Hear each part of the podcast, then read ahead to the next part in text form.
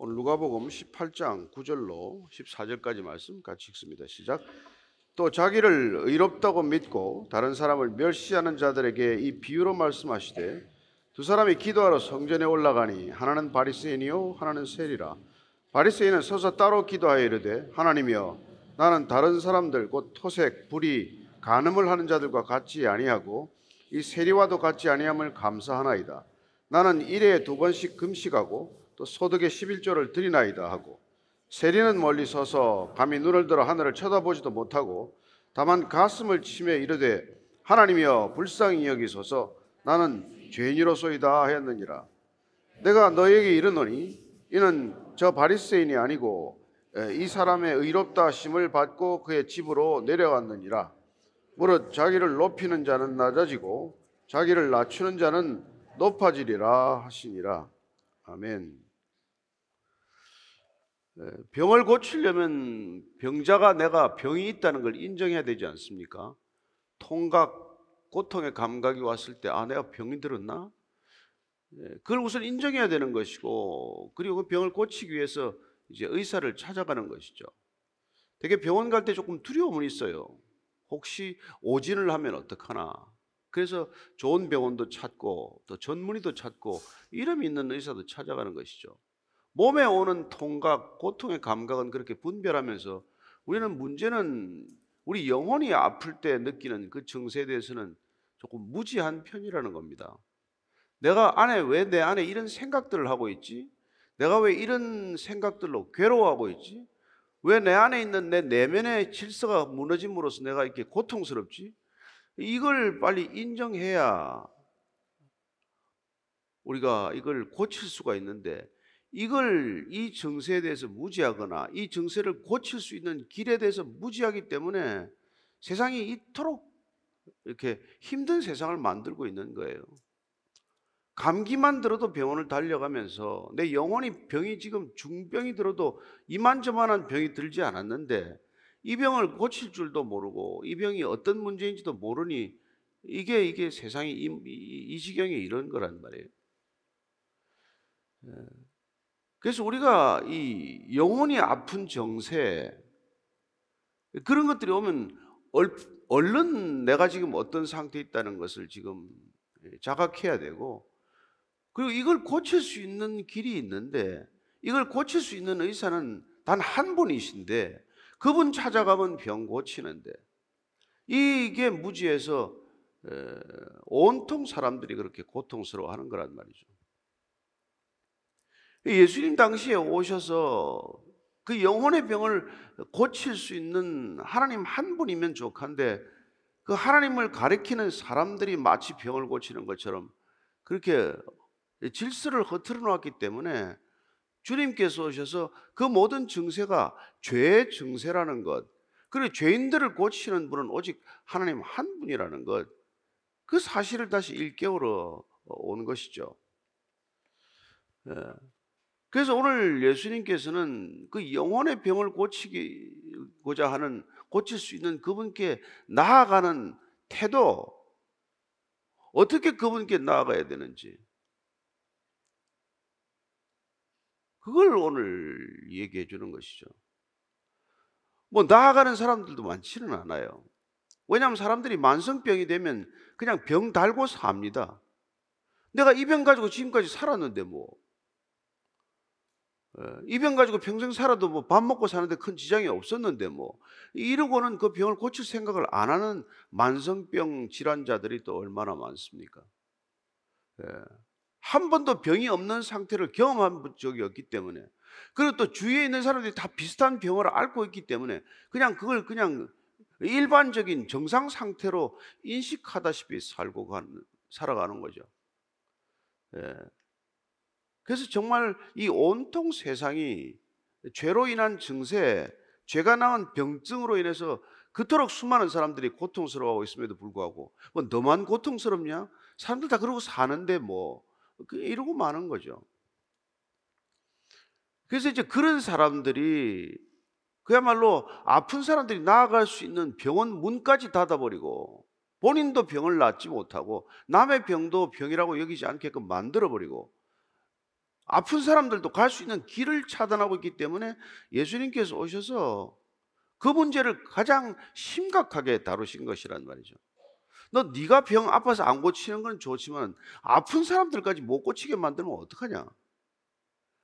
그 예수님께서 그렇게 종교인들을 나무라신 이유란 말이죠. 네. 보통 사람 뭐 아파도 뭐 아픈 줄 모르고 지나가죠. 그러고 사니까. 예, 그래서 오늘 예수님께서는 특별히 기도라고 하는 이 병이 치유되는 결정적인 이, 이 통로를 막아버리는 사람들에 대해서 예수님께서 그토록 분개한 거란 말이죠. 예.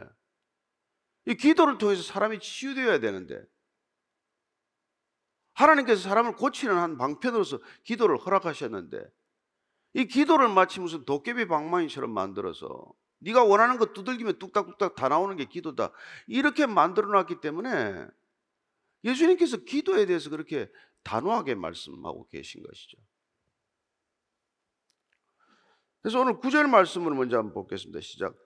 자기를 의롭다고 믿고 다른 사람을 멸시하는 자들에게 이 비유로 말씀하시되 오늘 비유로 말씀하셨는데 이거 누구에게 말씀하시는 겁니까? 대상이 자기를 의롭다고 믿는 사람들이라는 거예요. 자기가 의롭다고 믿는 사람. 지금 바리새인들을 두고 말하는 거예요. 그 사람 나쁜 사람들 아닙니다. 종교적 열심이 남다른 사람이에요. 근데 그 남다른 종교적 열심 때문에 자기보다도 열심히 떨어지는 사람들을 늘 이렇게 좀 아래로 내려다 봤단 말이에요. 그리고 자기들이 열심을 더욱더 두드러지게 하기 위해서 지켜야 할 예? 그런 계율들이나 이 계명들을 엄청나게 늘려 만들어 놨단 말이에요. 사람이 숨을 쉴 수 없게 만든 것이죠. 그래서 그런 사람들의 특징이 뭐냐면 자기가 의롭다고 믿는 사람들은 다른 사람을 멸시하게 된다는 거예요. 다른 사람을 멸시하는 자들에게 이 비유로 말씀을 하셨다는 겁니다. 내 열심히 지나쳐서 열심히 부족한 사람들을 볼 때 늘 이 조금 이급으로 본단 말이에요. 너 나처럼 왜 이렇게 못 사냐? 어. 그렇게 자기를 기준 삼는 사람들의 틈바구니에서 하나님만 기준 삼으라고 불러낸 사람을 교회라고 부른단 말이죠. 늘 자기가 자기 신앙의 기준이에요. 자기 신앙생활, 자기 종교생활, 종교생활하는 그런 익숙하고 그런 빈번한 종교적 행위를 기준으로 삼는 사람들이 이 바리새인들이 되고 말았는데 이런 사람들 틈바구니에서 숨을 쉴 수 없다고 질식해 가는 사람들을 불러내셔서 교회라고 불렀는데 이 교회라고 부른 사람들이 나와서 또 나와서 이 사람들이 종교적 틀을 만들어서 또 비슷한 짓을 하면은 똑같은 일이 반복이 된단 말이에요. 자기를 기준 삼는 것들로부터 불러낸 사람들을 오직 하나님 한 분만을 기준 삼으라고 불러내서 교회라고 이름을 붙여놨더니 교회를 만들어 가지고는 또 자기들끼리 자기 기준을 가지고는 똑같은 짓을 하고 있는 게 현실이란 말이죠. 그래서 예수님께서 지금 이렇게 자기를 기준 삼는 자기 종교 생활, 자기 종교적 열심, 자기 종교로 인한 도덕적 기준, 자기가 세운 윤리적 기준에 도취한 사람들이란 말이에요. 이들에게 지금 비유로 지금 말씀하고 계신다. 예. 사도 바울이 그게 아주 진력이 난 사람이라는 거예요. 그걸 깨달은 사람이에요. 사도 바울은 아, 이 사람들이 뭐 하는 사람들인지 한마디로 이렇게 말합니다. 로마서 10장 3절이에요. 시작. 하나님의 의를 모르고 자기 의를 세우려고 힘써 하나님의 의에 복종하지 아니하였느니라. 이 자기 고백이에요. 내 종교적 열심으로 내가 나의 의를 세우기 위해서 하나님의 의에 애써 복종하지 않았다. 왜요? 바리새인 되려면 얼마나 복종해야 되는데. 그런데 자기 하나님의 의를 모르고 자기 의를 세우기 위해서 그렇게 애썼다는 거예요. 얼마나 놀라운 통찰인지 몰라요. 네. 그래서 예수님께서는 그런 자기 의를 가지고 신앙생활하는 사람, 자기 의를 가지고 마치 종교적 기준이나 된 것처럼 해서 늘 다른 사람들의 종교심, 다른 사람들의 종교적 태도를 문제 삼고 살아가는 이 고약한 버릇을 대해서 화 있을진저, 화 있을진저 그 유명한 마태복음 23절에 일곱 가지 저주를 듣습니다. 그래서 첫 번째가 뭡니까? 마태복음 23장 18절에 시작 화 있을진저 외식하는 서기관들과 바리새인들이여 너희는 천국 문을 사람들 앞에서 닫고 너희도 들어가지 않고 들어가려 하는 자도 들어가지 못하게 하는데 여러분 이거 성전 주인이 아니고서는 내 기도하는 집 만민이 기도하는 집을 강도의 소굴로 만들지 마라 이런 말씀 못 합니다. 천국의 주인이 아니면은 어떻게 천국 들어오는데 다 천국의 수문장처럼 여기는 사람들을 갖다가 저놈들은 들어오지도 안 하고 남도 못 들어가게 한다고 어떻게 이런 말을 할 수 있습니까? 그 사람들이 유대교 성전 시스템의 기둥들인데 그들을 향하여 저 썩은 기둥들 때문에 종교가 다 무너지게 생겼다고 얘기할 수 있는 분이 도대체 그 시대나 지금이나 누가 그런 얘기를 할 수 있겠어요?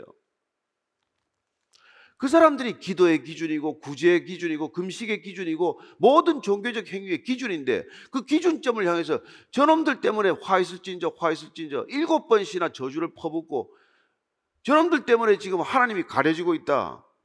이런 얘기를 하는 분이 도대체 누가 있겠어요? 그러나 그러니 저나 여러분이나 예수님을 안 바라보면 꼭 이런 사람이 되고 만단 말이에요. 우리가 예수님으로부터 시선을 돌려서 사람들 바라보는 순간 저 사람 나보다 좀 신앙이 좀 낫나? 저 사람 나보다 신앙이 좀 외저 모양인가? 이러고 산단 말이에요. 교회를 와도 그렇고 교회 밖에서도 그렇고 불신자들을 향해서는 더 교만하고 같은 교회 안에서는 맨날 자기 그 종교적 기준을 가지고 남이나 재단하고 있고 판단하고 있고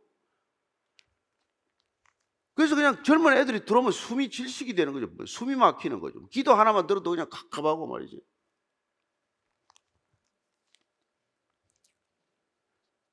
그래서 오늘 예수님이 10절 이 말씀을 지금 하는 거예요. 시작. 두 사람이 기도하러 성전에 올라가니 하나는 바리새인이요 하나는 세리라. 이런 얘기를 하는 것 자체가 그 당시에 들으면 말도 안 되는 거예요. 바리새인하고 어떻게 세리하고 비교를 합니까? 비교할 사람 따로 있지. 세리는 그 당시에 유대인들 전 이스라엘 백성들이 가장 혐오하는 직업이요 가장 싫어하는 사람들이에요. 그냥 오면은 그냥 그 벌레보다도 더 그냥 끔찍히 여겼던 사람들이라면 이 사람들 밤에 밤길을 혼자 못 다녔습니다. 밤에 다니다가 칼 맞는 일이 빈번했고 죽으면 아무도 동정하지 않았어요. 그런데 바리새인하고 어떻게 세리를 비교를 합니까? 비교를 해도 딴 사람 해야지. 근데 그 두 사람이 다 성전에 왔다는 거예요. 아마 세리가 옆에 들어오는 걸 보고 바리새인은 기겁을 했을 거예요. 아니 저 자가 어떻게 또 이 여기 들어왔지? 우리도 뭐 주일날 예배 때뭐뭐 뜻밖의 사람 만나면 어디 저 사람이 이 교회 왔나 이런 사람이 있잖아요. 뭐 과거에 같이 맨날 술집에서 만나던 사람인데 어디 저자도 여기 왔지? 그런 사람도 있어요. 근데 이제 기도를 하는 거예요. 기도를 시작하는데 바리새인은 그냥 온 세리 때문에 기분이 나빠가지고 기도가 이제 다 망가진 거죠. 기도 좀 하러 왔더니 저 친구 때문에 기도 틀렸다. 그 순간 그는 하나님께 기도하는 게 아니라 세리를 의식한 기도가 된다는 말이에요. 그래서 이미 이렇게 기도하는 거예요. 11절 12절입니다. 시작. 바리새인은 서서 따로 기도하여 이르되 하나님이여 나는 다른 사람들 곧 토색 불이 간음을 하는 자들과 같지 아니하고 이 세리와도 같지 아니함을 감사하나이다. 나는 일에 두 번씩 금식하고 또 소득의 11조를 드리나이다. 형식은 감사 기도예요. 감사기도. 근데 이에 감사기도 지금 뭐 저 사람 같지 않아서 감사하다는 거예요. 내가 불신자처럼 살지 않게 돼서 감사하다는 거예요. 그리고 저 세리보다도 내가 예? 제대로 바른 신앙생활 할 수 있게 돼서 감사하다는 거예요. 난 토색도 안 하고 불의도 안 하고 간음도 안 하고 난 저 세리처럼 백성들의 고열을 짜는 사람도 아니고 게다가 나는 일주일에 두 번씩 금식하고 그리고 나는 11조를 빠뜨리지 않고 참 기가 막히죠. 여러분 이 사람들이 얼마나 철저하게 그 적을 냈습니까? 뭐에 그 저기 저 11조를 갖다 얼마나 철저히 냈는지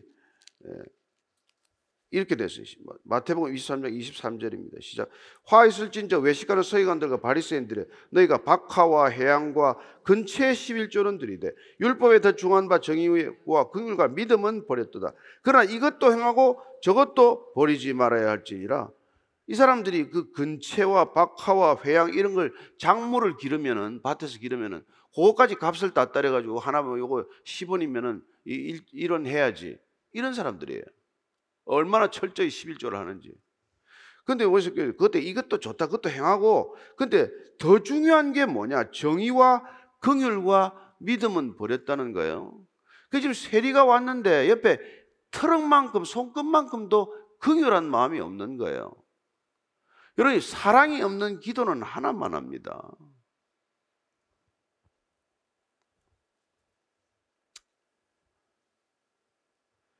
근데 여러분 이 성전에는 원래 성전에 이방인이 성전을 향해서 기도하더라도 하나님이 들어달라고 그게 솔로몬의 기도예요. 그래서 역대하 보면은 이렇게 얘기합니다. 역대 6장 32절 33절이에요. 시작. 주의 백성 이스라엘에 속하지 않은 이방인에게 대하여도 그들이 주의 큰 이름과 능한 손과 펴신 팔을 위하여 먼 지방에서 와서 이 성전을 향하여 기도하거든. 주는 계신 곳 하늘에서 들으시고 모든 이방인이 주께 부르짖는 대로 이루사 땅의 만민이 주의 이름을 알고 주의 백성 이스라엘처럼 경외하게 하시오며 또 내가 건축한 이 성전을 주의 이름으로 일컫는 줄을 알게 없어서 그는 이방인들을 위해서도 기도하고 이방인들이 기도하더라도 주님 들어주십시오. 그렇게 기도했던 솔로몬인데 정작 그 성전에 들어온 이 바리새인은 저따오 저런 세리와 같지 않 게 해주셔서 감사합니다. 이걸 감사 기도라고 지금 하고 있는 거예요. 그래서 이는 스스로 자기를 의롭게 하는 사람의 전형이 되고 만 거예요. 우리는 누굽니까? 그리스도의 보혈로 의롭다 함을 입은 사람들이란 말이에요. 근데 어떻게 하다가 신앙이 빗나가서 스스로 의롭다고 믿는 사람들이 되고 말았다 이 말이죠. 이제 내가 스스로 의로워졌다, 의롭다 라고 믿는 사람이 된 거예요. 그 차이를 아시겠습니까? 스스로 의롭다고 믿는 사람과 그리스도로 인해서 내가 의롭다 함을 입은 사람과 여러분 이 차이 때문에 우리 신앙이 늘 은혜로 가냐 율법으로 가냐 그 갈림길이란 말이죠. 그래서 우리는 우리 스스로 의롭다는 사람이 아니라 의롭다 함을 덧입혀준 입혀주신 의인이라면 우리는 평생 그게 내 의가 아니기 때문에 누구에게 자랑하거나 누구 앞에서 교만할 수가 없는 사람이 되는 거예요. 아무리 교회를 오래 다니도 교만할 수가 없다 이 말이죠. 아니면 다니면 다닐수록 교회가 되면 될수록 그분께서 값없이 의롭다 함을 입혀준 것 때문에 더욱 더 감사하고 감격하고 기뻐하고 눈물 짓고 그렇게 살아가는 게 그리스도인들이란 말이죠.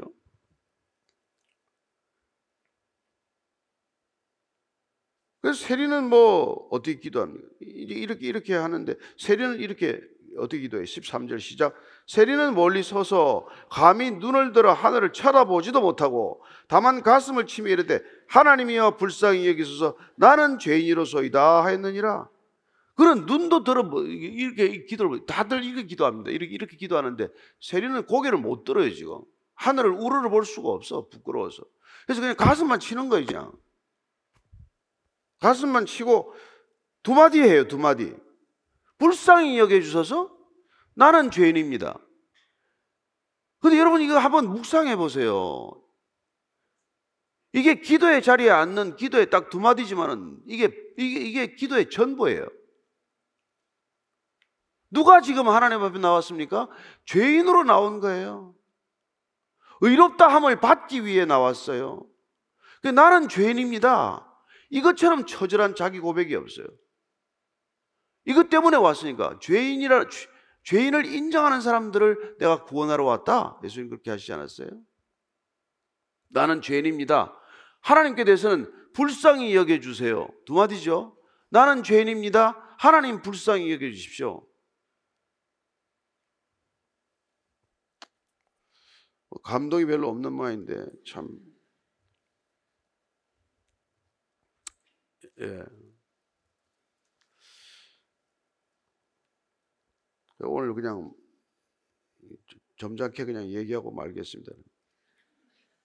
하여튼 간에 죄인이 이렇게 어, 내가 죄인이라는 사실을 인정했을 뿐인데 그 죄인이라는 사실을 인정한 한 가지와 하나님께서 이 죄인을 불쌍히 여겨달라는 딱 두 마디 했을 뿐인데 예수님의 반응을 한번 보십시다. 시작 14절입니다. 내가 너희에게 이르노니 이에 저 바리새인이 아니고 이 사람이 의롭다 하심을 받고 그의 집으로 내려갔느니라. 무릇 자기를 높이는 자는 낮아지고 자기를 낮추는 자는 높아지리라 하시니라. 그러면 기도의 자리에 왜 나왔어요? 두 사람이 나왔는데 바리새인은 감사 기도도 하고 뭐 베라벨 기도를 다 하고 갔는데 이 세리는 딱 두 마디 하고 갔는데 저는 죄인입니다. 하나님 저를 불쌍히 여겨 주세요. 그랬더니 하나님 주님께서는 세리가 의롭다 하심을 받고 갔다는 거예요. 따라서 여러분 오늘 우리가 이 앉는 기도의 자리가 의롭다 함을 받는 자리가 되어야 한다는 거란 말이에요. 그 의롭다 함을 받아야 기도의 채널이 열리는 거란 말이에요. 불의한 사람의 기도를 누가 듣습니까? 예? 그래서 이사에서 1장 우리가 보면은 예?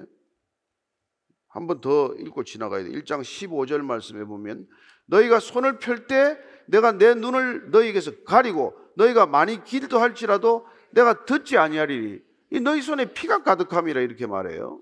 예? 예. 시편 66편 18절 말씀도 내가 나의 마음에 죄악을 품었더라면 주께서 듣지 아니하시리라. 그러니까 우리가 죄를 품고 기도해봐야 그게 아무 소용이 없단 말이에요. 그래서 먼저 우리가 회개하는 까닭은 의롭다 하심을 먼저 입어야 관계가 열리고 관계가 회복되어야 기도의 자리가 앉는 출발점이 되는 것이고 그래서 우리가 주 앞에서 나는 죄인입니다. 이 고백을 하고 이렇게 기도를 한 거란 말이에요. 그때 죄인은 와서 기도하러 온 그 목적을 달성하고 간 거죠. 우리가 이 세상 살아가면서 온갖 죄 정상에 시달리는데 죄를 고칠 수 있는 분 오직 한 분이신 주님 앞에 나와서 하나님 앞에 나와서 죄를 고백했더니 의롭다함을 받고 돌아갔는데 스스로 의롭다고 믿은 바리새인은 아무 그냥 성전 뜰만 왔다가 밟고 갔을 뿐 아무것도 달라진 게 없단 말이죠. 그는 평생 이렇게 왔다 갔다 하는 사람이 되고 만 거예요. 그 많은 종교적 행위를 위해서 그 많은 종교적 열심으로 종교적 시간들을 그렇게 썼음에도 불구하고 그는 주님 앞에서는 전혀 의롭다함을 잊지 못하고 마치 불의한 사람처럼 그렇게 여겨지는 대명사가 되고 마는 거예요. 그 사람들의 종교적 열심은 우리가 흉내도 못할 만큼 그렇게 대단한 사람들인데 우리는 그 사람들 발꿈치에 따라갈 수도 없는 사람들인데 그들의 기도 시간이라든지 그들의 금식 시간이라든지 그들의 종교적 행위나 구제 행위나 그 모든 것들이 평범한 사람들이 따라갈 수 없는 비범한 종교적 생활이고 행위였음에도 불구하고 주님께서는 누가 의롭다함을 입고 가서 누가 하나님과의 바른 관계에 있었는지를 지금 말씀하고 있는 것이란 말이죠. 그래서 기도를 통해서 우리가 전혀 알지 못하던 정체성이 드러나고 말았어요. 오늘 이 자리도 마찬가지가 될 거 아니겠어요? 와서 어떤 기도를 우리가 하고 갔는지 다 각자가 돌아갈 텐데 이 기도를 통해서 우리는 사람 앞에서는 아, 다 기도하러 모였구나. 다들 기도 열심히 하는 사람이네. 아직까지 한 열흘 지났는데 아직 안 빠졌네. 이제 절반 좀 줄어야 될 텐데. 뭐 이런 거나 생각하고 있을지 모르겠지만 주님께서는 오셨건 안 오셨건 앉았건 섰건 여기 있건 저기 있건 어, 의롭다 함을 받는 사람과 스스로 의롭다 하는 사람으로 이렇게 가르셔서 예, 양과 염소를 가르듯 그렇게 확연히 가르시게 된다는 것을 기억하게 되시기를 바랍니다. 그래서 여러분 우리는 죽는 날까지 죄인이에요. 그래서 기도의 자리에 앉을 때마다 주님, 주님의 의롭다 하심을 입지 못하면 우리는 기도를 드릴 수 없는 존재임을 고백하오니 주님, 저희들 불쌍히 여겨 주시옵소서. 저희들 믿는다고 하나 제대로 믿음, 믿음 없다는 거 주님 잘 아시오매. 믿음 부어 주십시오. 예. 그리고 스스로 의롭다고 하는 그 교만이 깨어지도록 주님 날마다 저를 깨뜨려 주옵소서. 깨져도 그냥 아주 팍싹 깨져가지고 소리도 안 나지 않는 가루가 되게 해주시옵소서. 그런 기도 드리면 주님이 아유 이제는 철들었구나 그러실 거예요. 오늘도 우리가 기도의 자리에 앉을 때 주님 정말 저희들이 죄인입니다.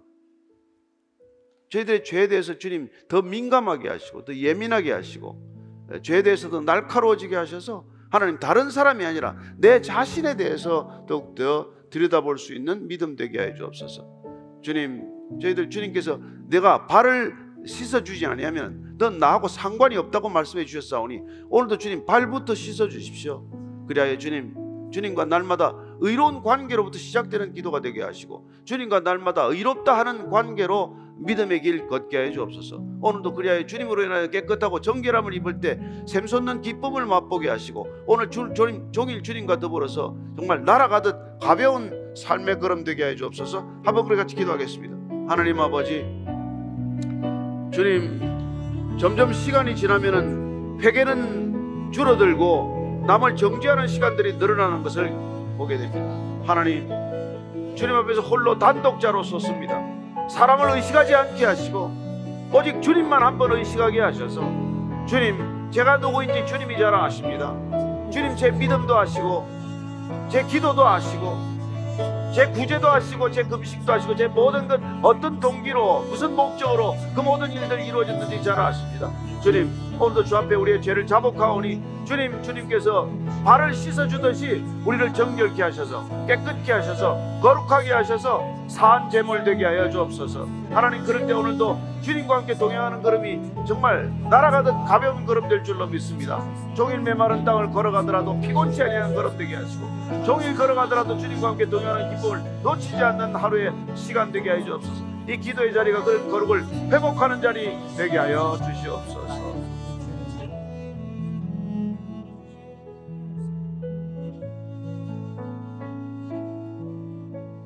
계속해서 기도할 때 이 나라와 이 민족의 언론계를 위해서 함께 기도하겠습니다. 하나님 말과 글로 언어로 정보를 전달하고 소식을 전하는 일에 종사하는 많은 사람들이 있습니다. 하나님 각종 매체와 언론에 종사하는 사람들에게 정직과 신의, 진정성을 더하여 주옵소서. 이 사회에 얼마나 많은 다툼과 질투와 비난들이 난무하는지 모릅니다. 이런 것들을 부추기고 조장하는 언론이 아니라 공정하고 진실된 정보를 보도함으로 하나님 사회의 정의와 질서를 바로 세우는 파수꾼의 사명을 이 언론인들이 충실히 감당하게 하여 주옵소서. 하나님 경제 논리와 정치 논리가 언론을 좌지우지하지 못하도록 주님 붙드시고 지켜 주옵소서. 특별히 기독 언론인들 가운데 하나님 아버지의 마음을 부어 주셔서 정말 천국의 소망과 하나님 아버지의 복된 소식을 하나님 그들의 언어로 이 땅 가운데 전파하는 그런 언론인들 되게 하여 주옵소서. 이 시간 이 나라의 언론계를 위해서 함께 기도, 기도하도록 하겠습니다. 기도하시겠습니다. 하나님 아버지 이 시간 주님의 긍휼과 자비를 구하면서 기도합니다. 하나님 아버지 하나님 이 땅의 무수한 비난과 하나님 다툼과 질투와 시기 와 분쟁과 하나님 모든 어려움들 가운데 하나님 언론이 하나님 앞장서 그들을 조장하는 것이 아니라 하나님 이 땅 가운데 하나님 아버지의 놀라운 복된 소식들이 가운데 하여 주시옵소서. 하나님 아버지 이 땅을 하여 주시옵소서. 하나님 많은 사람들이 사랑을 발되어 있습니다. 하나님 온 나라가 하나님 망가고 좌와 우로 하나님 세대와 세대 남과 여로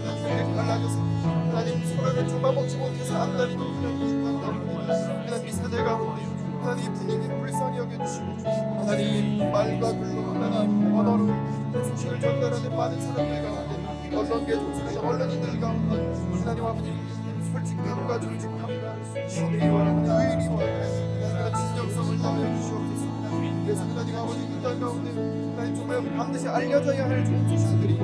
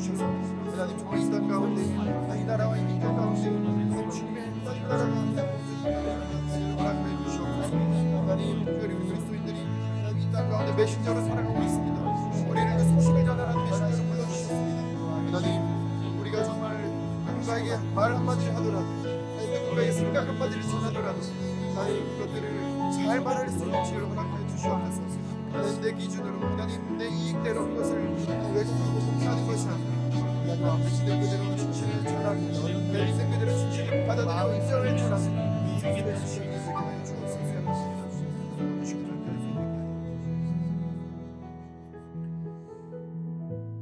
이 시간에는 저 북한 땅을 위해서 함께 기도했으면 좋겠습니다. 저희들은 이렇게 마음껏 찬양하고 마음껏 기도하고 마음껏 예배를 드립니다. 핸드폰만 켜면 수많은 설교들이 쏟아져 나오고 찬양도 골라가면서 듣는 그런 세상을 살고 있습니다. 성경도 여러 가지 번역본들을 골라가면서 읽습니다. 그런데 저 북한 땅의 형제자매들은 성경 한 권 가지고 다니려면 목숨을 걸어야 합니다. 소리내서 읽지도 못하고 하나님 아버지, 아빠 아버지 그 이름 한 번 부르기 위해서 숨죽이고 숨죽이는 그런 삶을 살아가고 있습니다. 그런데 그런 북한 지하교회 형제 자매들이 남한의 교회를 위해서 기도하고 있다고 합니다.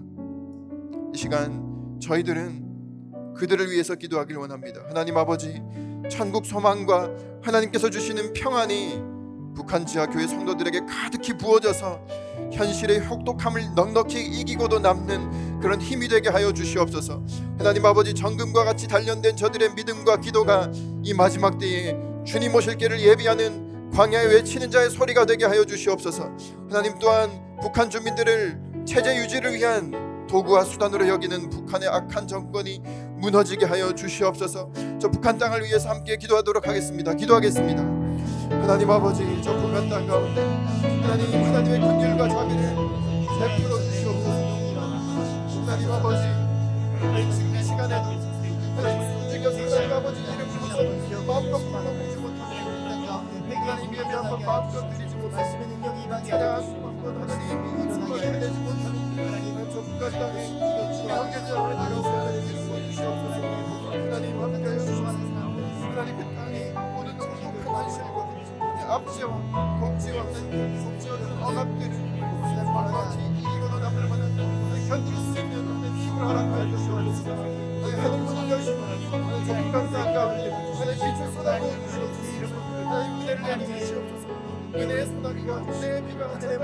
천당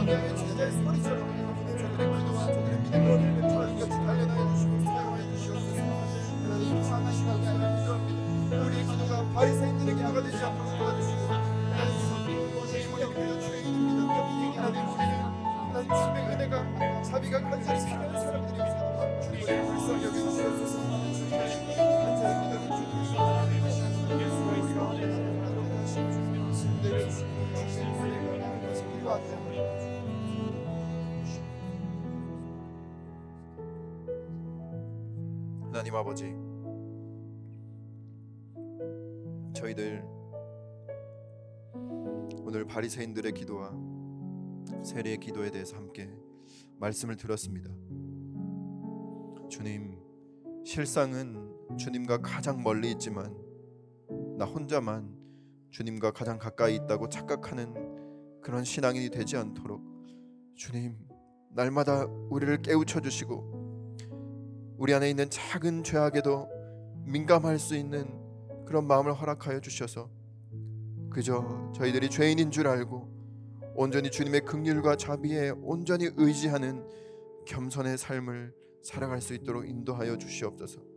하나님 내 기준으로 누군가를 판단하고 정죄하는 신앙이 아니라 하나님 아버지의 눈으로 하나님 아버지의 마음을 품고 나 스스로를 또 옆에 있는 이웃을 가족을 또 이 사회를 온 열방을 바라보고 그렇게 기도할 줄 아는 하나님의 사람들 되게 하여 주옵소서. 이제는 우리를 의롭다 하시기 위해서 목숨값을 지불하신 예수 그리스도의 은혜와 내가 죄인이라는 것을 고백할 때마다 우리를 의롭다고 칭해 주시는 여겨 주시고 받아 주시는 하나님 아버지의 놀라운 사랑하심과 내 안에 있는 작은 죄악에도 민감하게 반응할 수 있도록 도와주시는 성령의 조명하심이 그저 내가 은혜가 필요하고 하나님의 자비가 필요하다고 고백하며 주님 앞에 날마다 무릎 꿇고 기도하기로 결단하는 겸손의 사람들 가운데 또 이 땅과 이 땅의 언론계와 또 저 북한 땅 가운데 저 북한의 지하교회 성도들 가운데 이제로부터 영원까지 함께 하시기를 간절히 축원하옵나이다. 아멘.